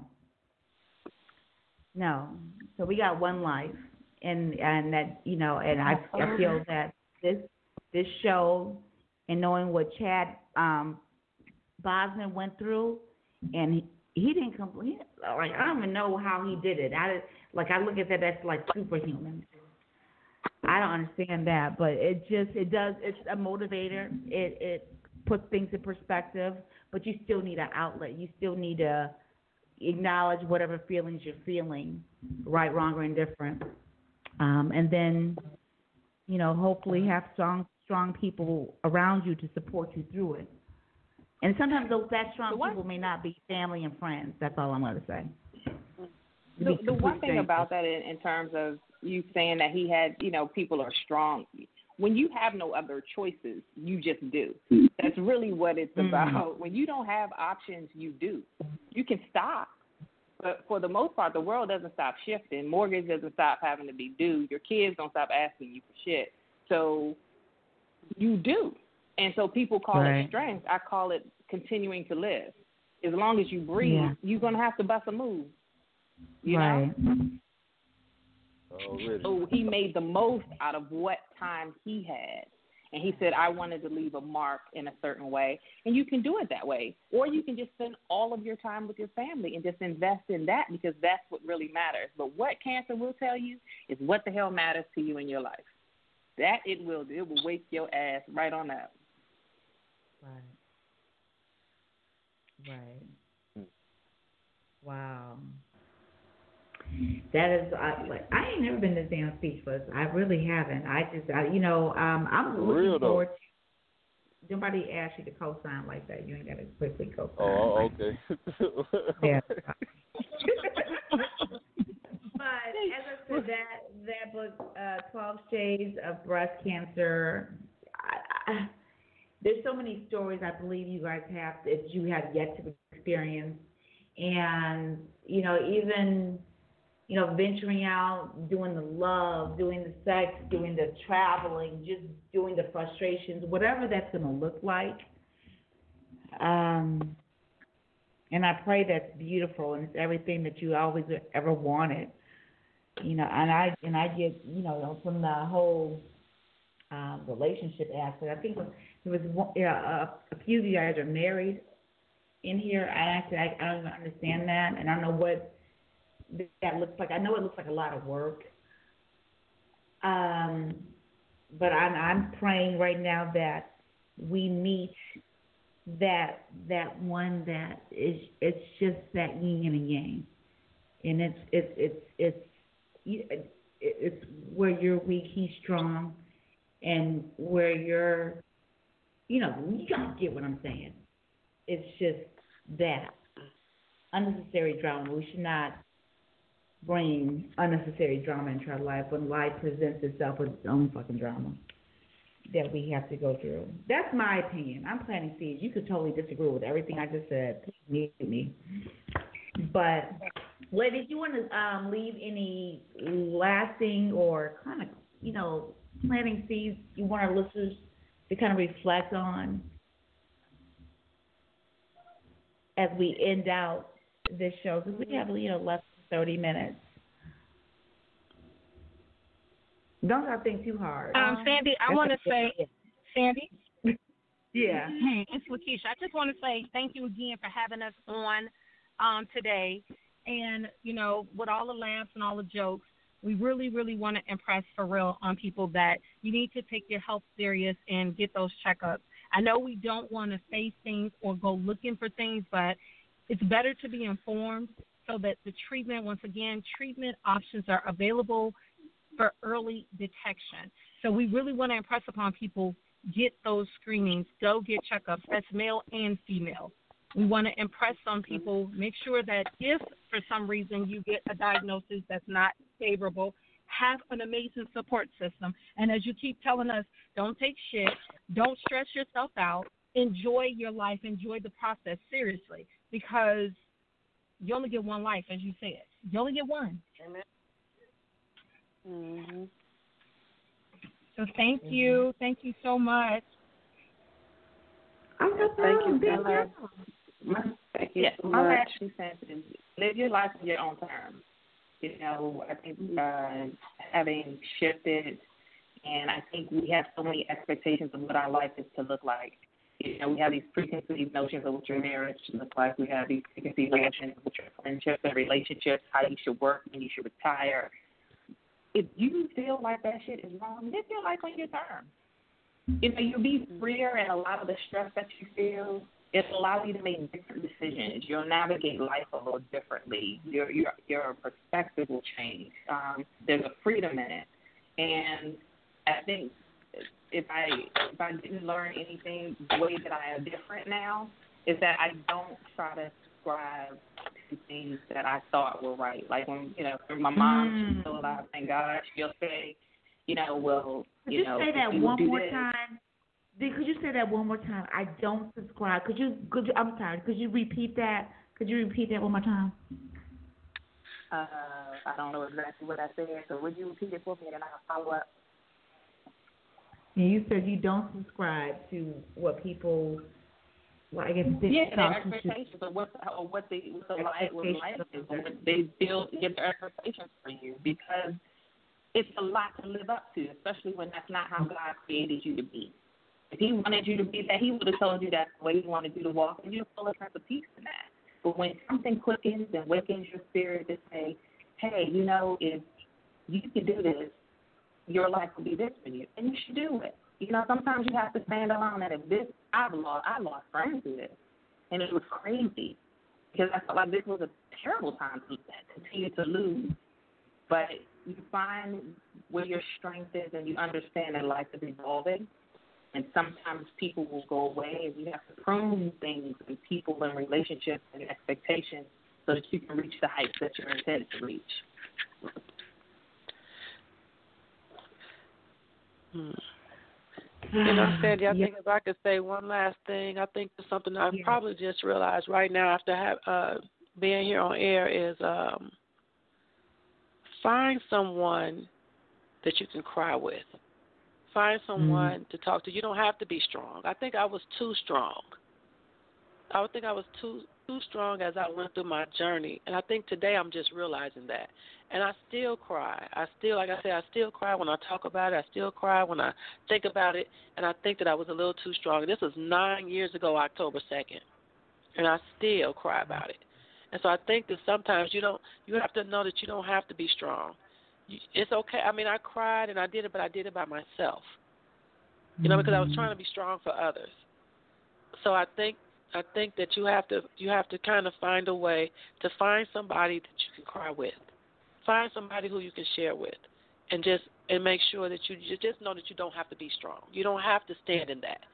It's okay to be weak. It's okay. That's powerful. And this is is okay. um this is Shanette.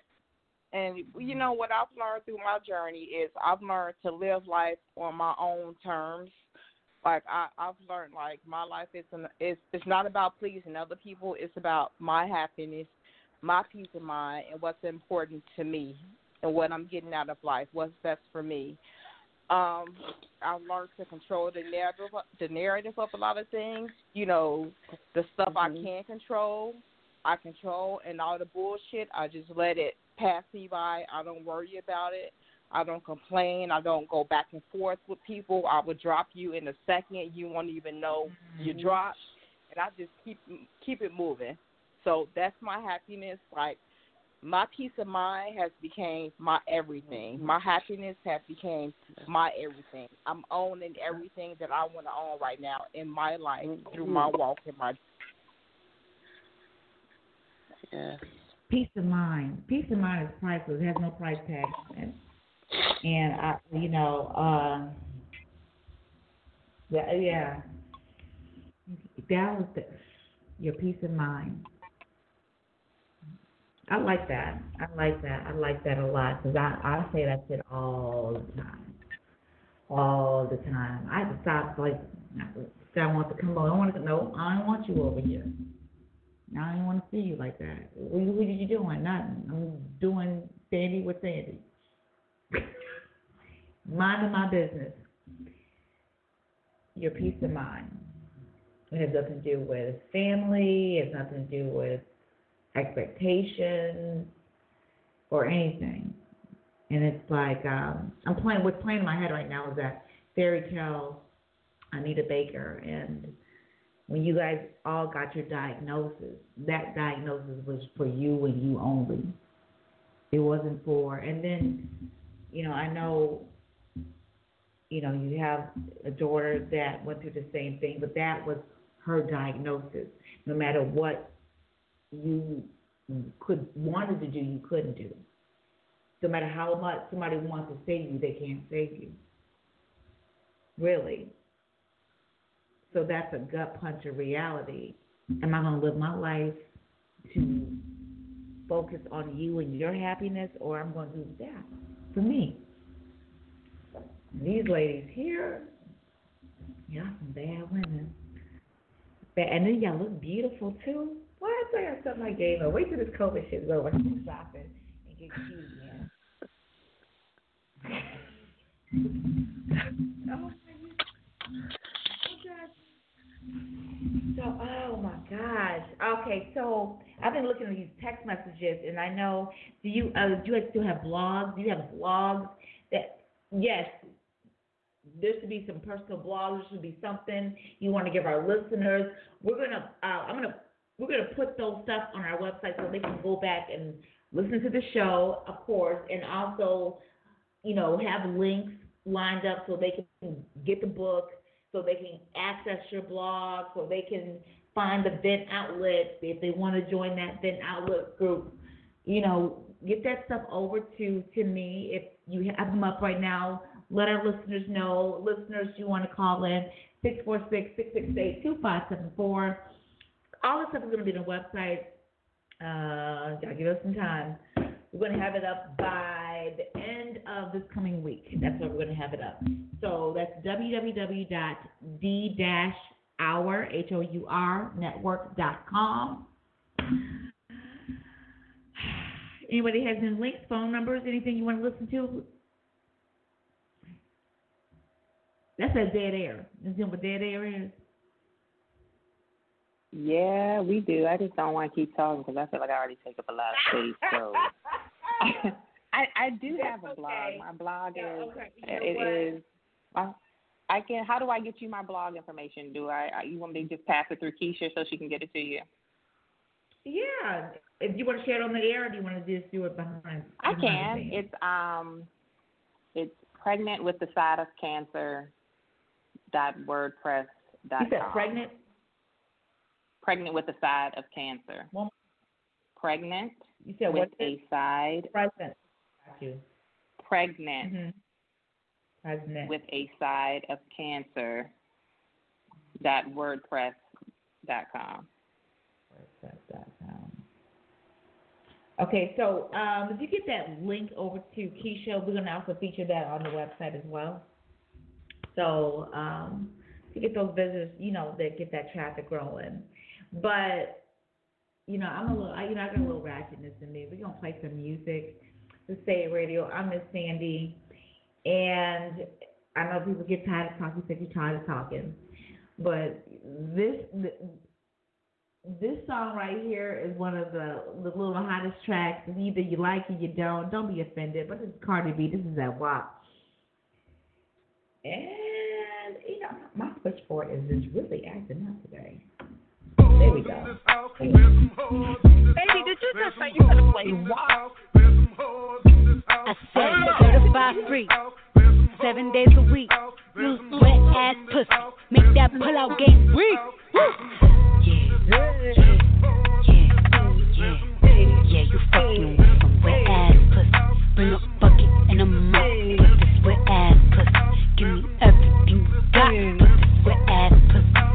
it up, nigga. Catch a charge. Extra large and extra hard. Put this pussy right in your face.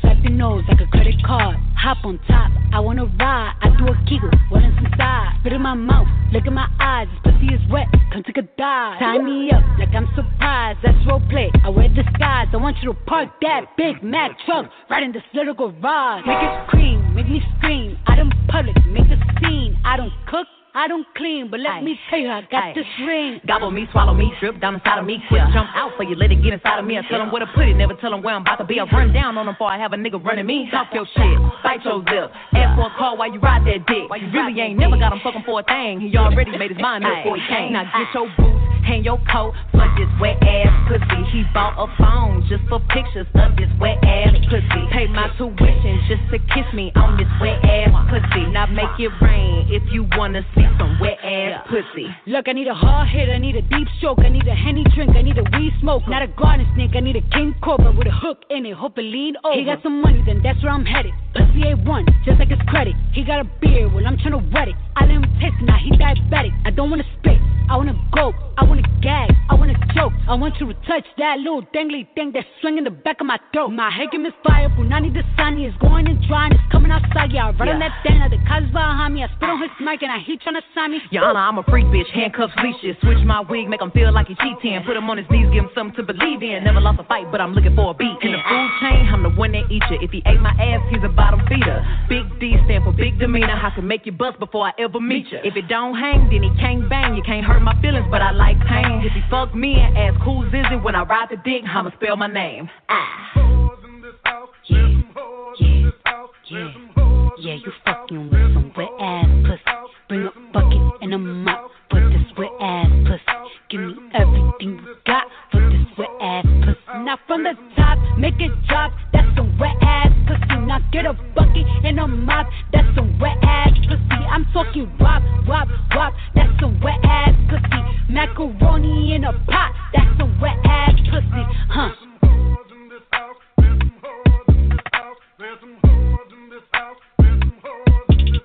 That's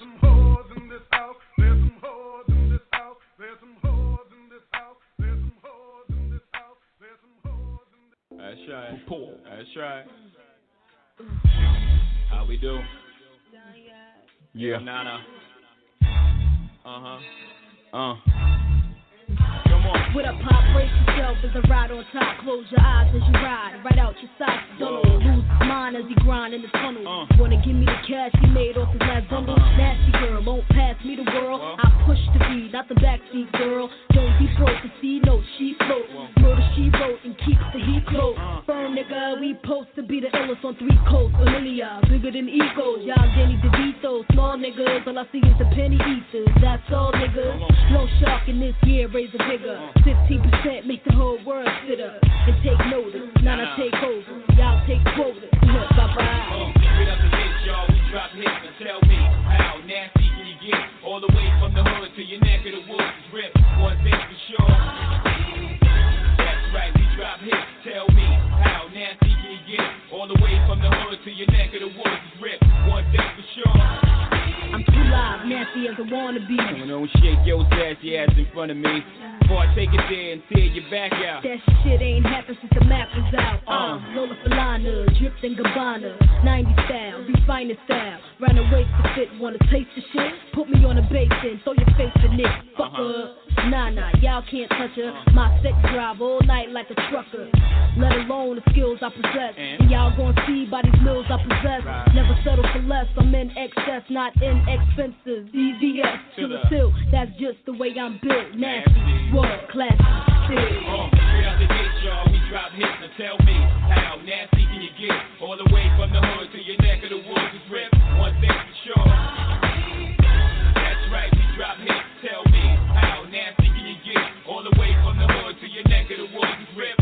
That hold what I got. Uh, roll with the rock. Uh, fella Capo when the candy apple drop. Uh. Will tears fall to your ears if I don't stop? Can you throw it like a quarterback, third and a lot? Biggie, I get you locked like Biggie with herb in the spot. Word Midi, the cop and the giddy. Uh, I'm the bomb, Diggy, Panana, sexy, brown thing. Uh, Madonna, make them turn over from the full court pressure. The undresser and shit all over your asses. I ain't playing, knock it out at the wins. I'm saying, what's the sense in delaying? I'm trying to run G from the P to the AM. I saw you little thing, now I'm swaying, okay then.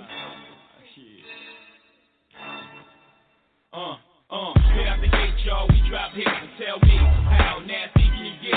All the way from the hood to your neck of the woods is ripped, one thing for sure. That's right, we drop hits, tell me how nasty can you get? All the way from the hood to your neck of the woods is ripped, one thing for sure.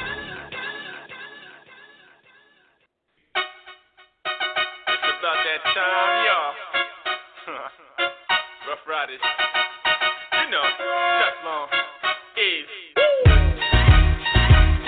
Yo, yo, yo, they wanna know.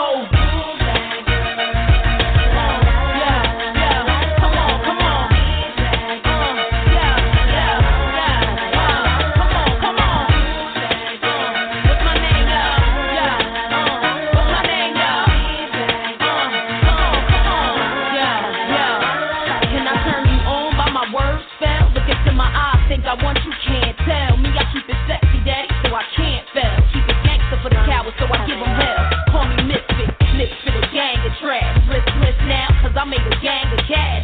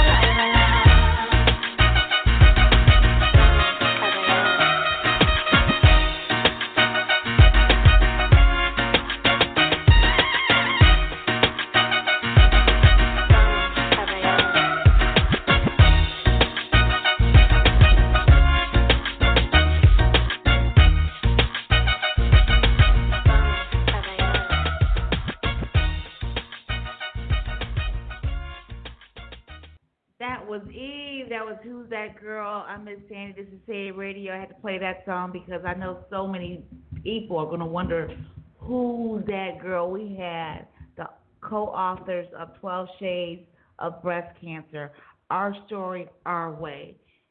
And we didn't have them all on here. And there's one man we missing.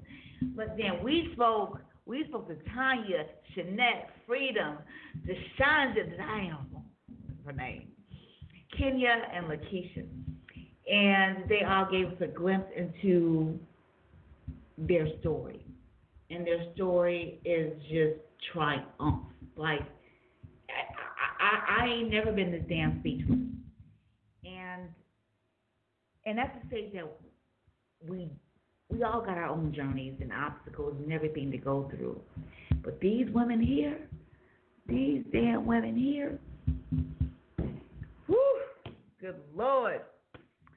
I just I I just hope that those of you that were able to listen to tonight's show, if you listening at a later date and the women the co-authors that called in today to share and give us a piece of them, that they continue to do that, do that journey, and um, and live their life, whatever it's supposed to be.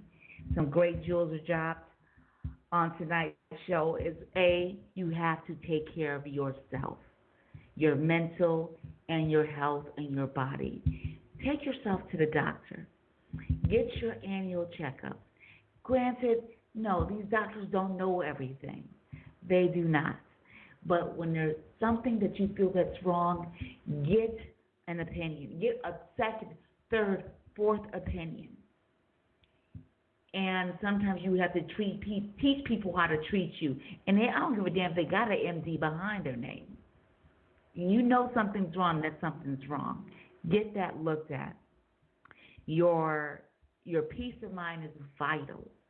You cannot live your life trying to meet everyone's expectations. Although that's, you know, it's good to see that people look at you and want to hold you to, oh, that, but, you know, that's not fair. Everybody has a right. You have a right to be who you are, whatever that looks like. As long as anyone ain't disrespecting and causing pain and heartache to other people. Don't do that shit. That's drama.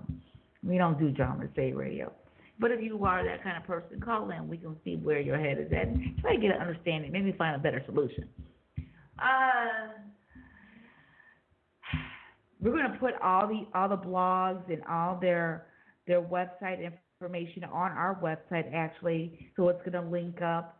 Um, I planted some seeds. Um, Keisha said that she was going to maybe start a private group, so that way it could be uh, a form of a group of women possibly going, you know, going through the same things, but you need an outlet.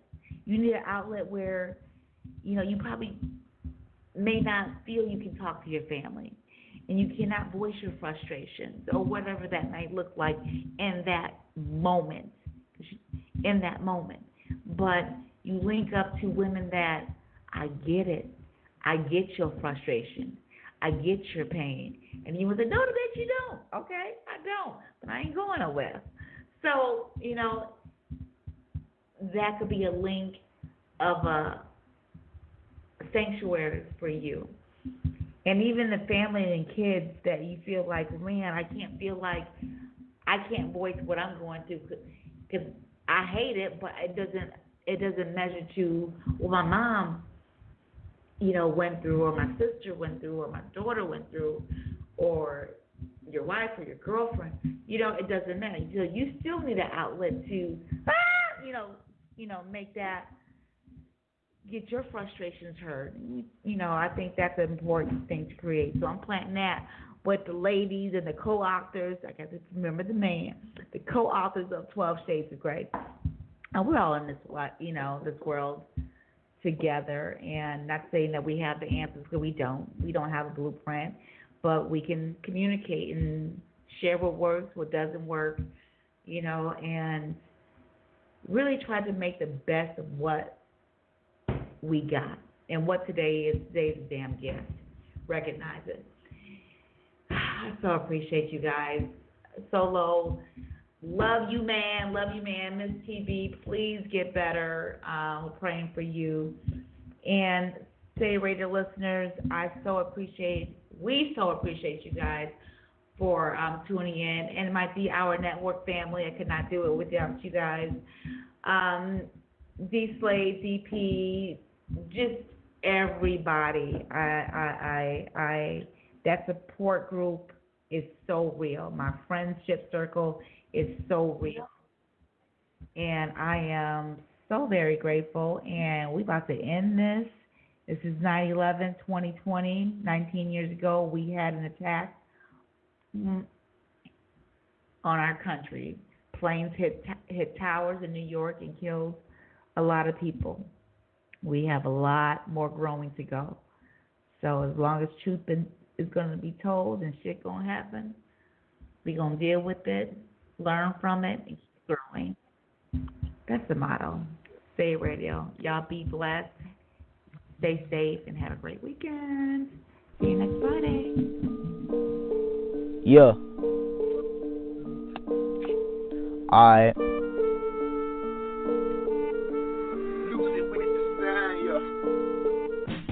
Tell me your mind, just say it. Yeah. Play the song over playing. Yeah. Speaking on the world, speaking on the topics. Y'all better not be flocking. No. Should know how we rockin'. If you got any statements, then you better leave a comment. Just say it, just say it, just say it, just say it. Radio. Just say it, just say it, just say it, just say it. Radio. Just say it, just say it, just say it, just say it. Radio. Just say it, just say it, just say it, just say it. Radio.